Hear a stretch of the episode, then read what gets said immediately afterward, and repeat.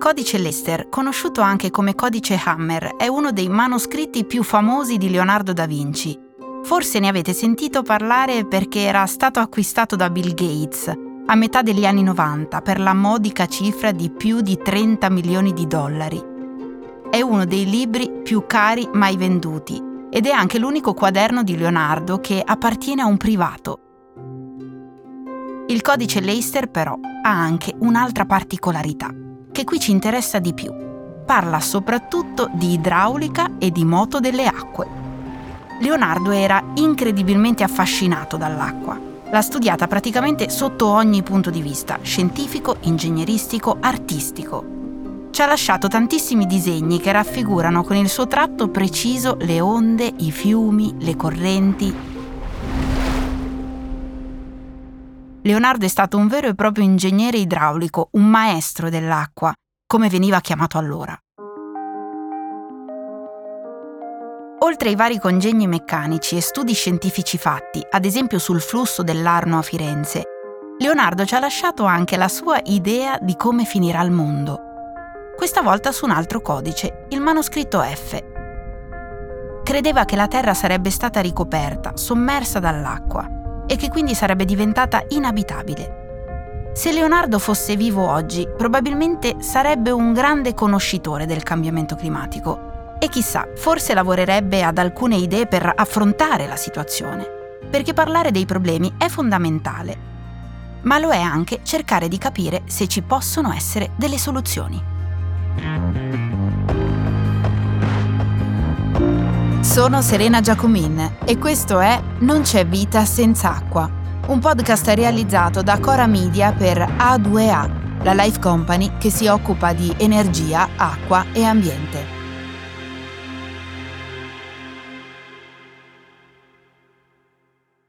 Certo, rispetto ai tempi di Leonardo il mondo è cambiato tanto. Ormai abbiamo accesso all'acqua direttamente a casa nostra, dai rubinetti, possiamo bere e lavarci quando vogliamo. Ma è davvero così per tutti? Beh, ecco, non esattamente. Come ha ricordato l'amministratore delegato di A2A Ciclo Idrico, Tullio Montagnoli, durante il live talk di Pollenzo dedicato all'acqua e alla sostenibilità organizzato proprio da A2A, solo una parte della popolazione mondiale ha accesso a queste risorse. Oggi abbiamo 2 miliardi di persone che non hanno accesso all'acqua, oltre 4 miliardi di persone che non hanno servizi igienici, vuol dire che i loro scarichi restano vicino alle abitazioni. Abbiamo la metà dei posti letto degli ospedali che sono occupati da malattie generate dalla carenza idrica e eh, abbiamo il 40% delle scuole di tutto il mondo che non hanno i servizi igienici. Queste considerazioni portano a capire come sconfiggere la povertà sia eh, possibile se c'è una equa e corretta distribuzione della risorsa, se si può utilizzare la risorsa. In Italia utilizziamo l'acqua in maniera non proprio virtuosa. È come se non ci rendessimo conto del suo valore, come se fosse un bene da consumare senza troppa attenzione si innesca anche una sorta di meccanismo autoassolutorio che ci porta ad avere una percezione distorta dei nostri consumi. In Italia l'acqua si usa a dismisura. Il 75% della gente sottostima il proprio consumo d'acqua. Ma qual è lo stato di salute delle risorse idriche in Italia? Tullio Montagnoli ha spiegato che il nostro paese è messo bene per quanto riguarda la qualità dell'acqua, ma che la quantità andrebbe tutelata maggiormente. Lo stato di salute delle risorse idriche in Italia oggi, dal punto di vista qualitativo, è buono. L'acqua che abbiamo nelle, nostri, nelle, nostre falde è buona, di buona qualità, solo in certi casi deve essere trattata e comunque l'acqua che arriva nelle case dei cittadini è sempre di alta qualità. È diverso dal punto di vista quantitativo. Oggi ci troviamo in una situazione in cui soprattutto abbiamo visto nel 22 abbiamo avuto eh, poca piovosità e quindi gli accumuli di acqua anche naturali come le falde idriche hanno avuto degli abbassamenti di livello anche di 10-15 metri. Quindi il vero problema non è tanto la qualità che oggi è tutelata e comunque eh, si possono trovare i modi per proteggere le falde, ma è la quantità che con i cambiamenti climatici può andare incontro a essere davvero il problema del futuro. In fondo viviamo in paesi e città che non sono poi così diversi da Isaura, la città dei mille pozzi immaginata da Italo Calvino nel suo libro Le città invisibili. Calvino racconta che Isaura sorge su un grande lago sotterraneo. Questo lago invisibile condiziona quello visibile e infatti Isaura è tutta verde.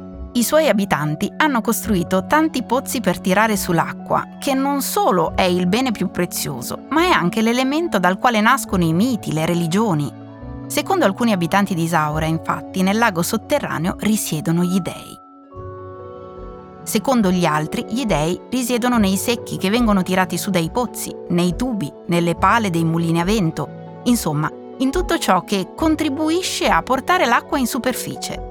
Anche noi come Isaura abbiamo a disposizione l'acqua praticamente sempre, quando vogliamo. Questo però non significa che possiamo permetterci di usarla a sproposito. Francesca Testella dell'Università di Macerata si è soffermata proprio sul tema della tutela dell'acqua e sulla differenza che esiste fra la tutela formale e la tutela sostanziale.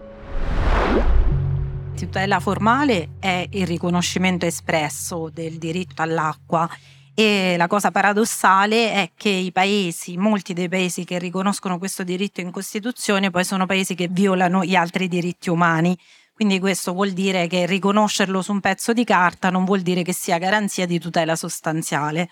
Tutela sostanziale è consentire ad ogni essere vivente, quindi piante, animali e persone, di poter ricevere acqua per il proprio sostentamento naturale.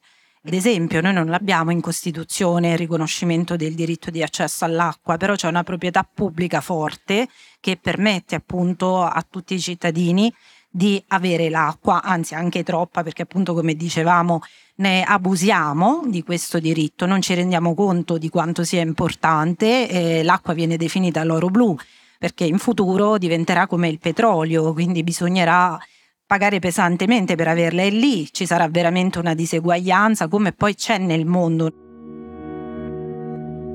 Durante il convegno, Francesco Laio del Politecnico di Torino ha sollevato un tema interessante la difficoltà anche da parte del mondo accademico di parlare di soluzioni. Ma c'è anche un altro punto centrale, la scarsa capacità dell'essere umano di comprendere a pieno problemi così grandi, di abbracciare soluzioni che daranno i loro frutti solo tra molti, molti anni. Anche noi accademici molto spesso parliamo del problema ma non siamo in grado di parlare di soluzioni al problema, un po' perché il problema è talmente vasto da essere difficilmente, diciamo, anche quantificabile quasi a livello cerebrale. Stiamo facendo delle ricerche interessanti con, eh, con, coloro che si occupano di sviluppo cognitivo, proprio sulla capacità dell'essere umano di affrontare tematiche ad una scala spaziale così ampia e ad una scala temporale così ampia. Quello che facciamo oggi ha effetto tra cento anni. Ecco, però secondo me da lì dobbiamo ripartire.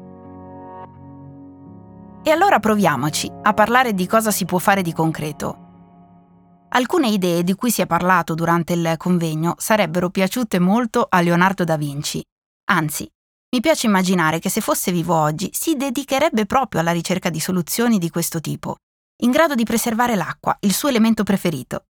Ad esempio, Marco Simonetti del Politecnico di Torino ha parlato di una risorsa che ha molte potenzialità, l'umidità. Stiamo cercando e stiamo anche riuscendo con un discreto successo a mm, perfezionare i sistemi che permettono di far condensare il vapore presente nell'atmosfera per renderlo liquido.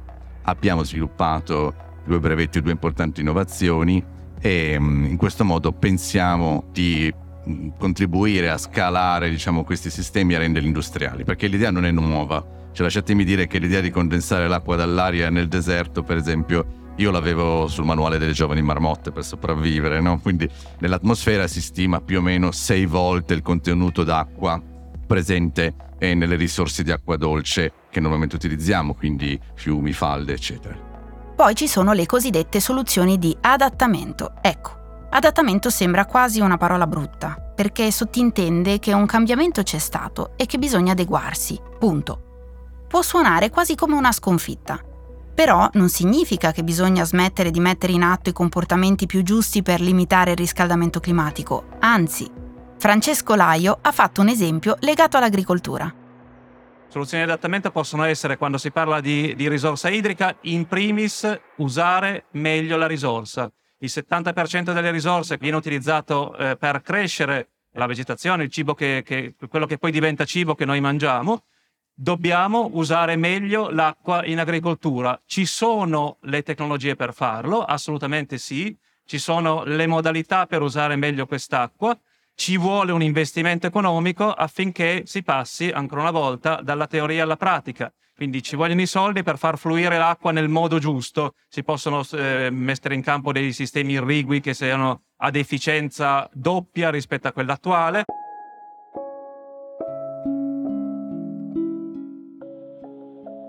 Lo scrittore americano Jonathan Safran Foer, uno degli scrittori contemporanei più conosciuti nel mondo, nel 2009 ha pubblicato un libro incentrato sul tema della carne e degli allevamenti intensivi. Si chiama Se niente importa e questo titolo, così evocativo, deriva da un racconto della nonna di Safran Foer, sopravvissuta all'olocausto. La donna ha raccontato al nipote di aver patito enormemente la fame durante i suoi anni da profuga, ma un giorno un contadino russo fece un gesto molto bello. Le portò un pezzo di carne.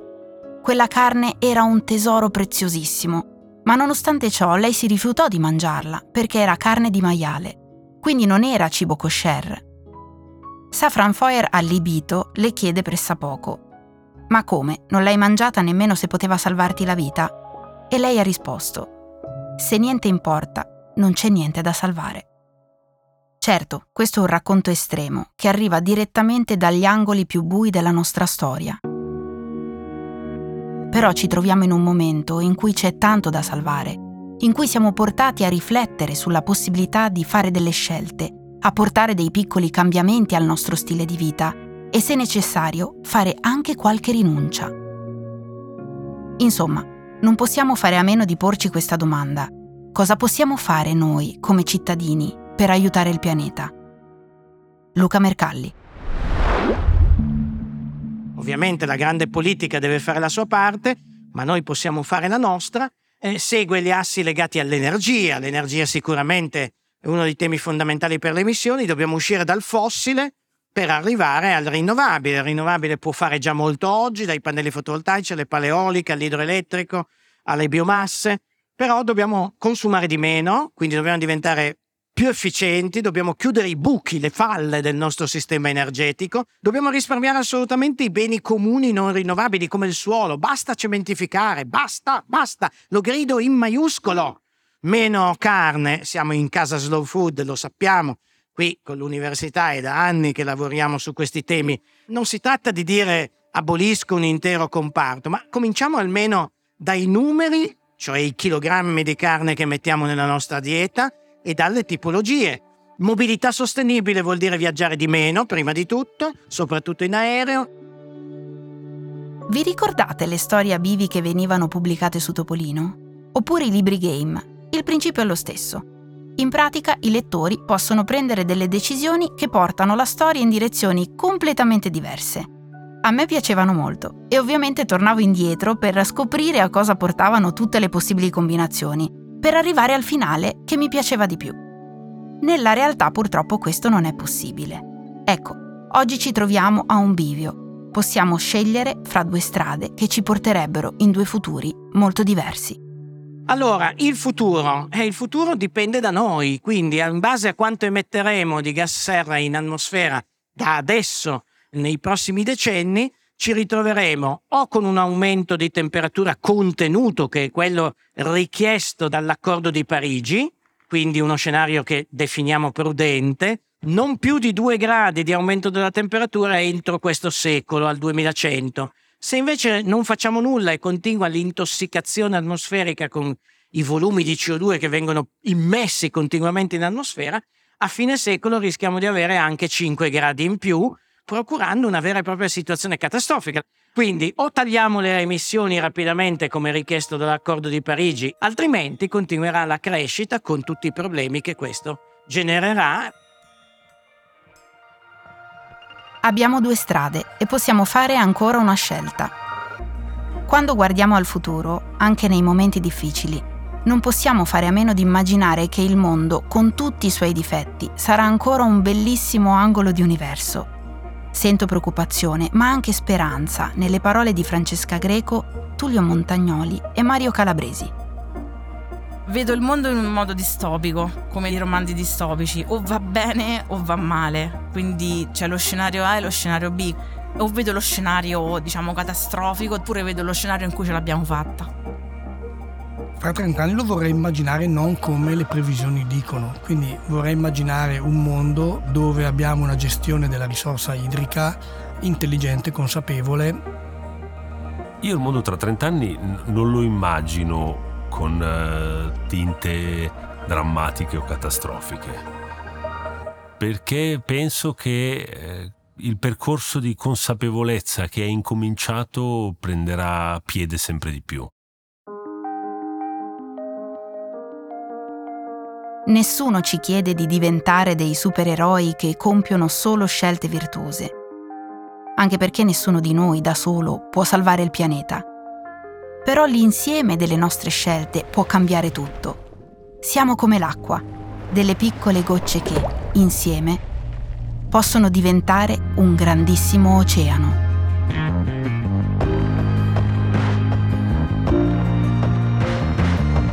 Non c'è vita senza acqua è una serie podcast di Cora Media in collaborazione con A2A, la life company che si occupa di energia, acqua e ambiente scritta da Ilaria Oru e raccontata da me, Serena Giacomin. I fonici di presa diretta sono Aurora Ricci ed Emanuele Moscatelli.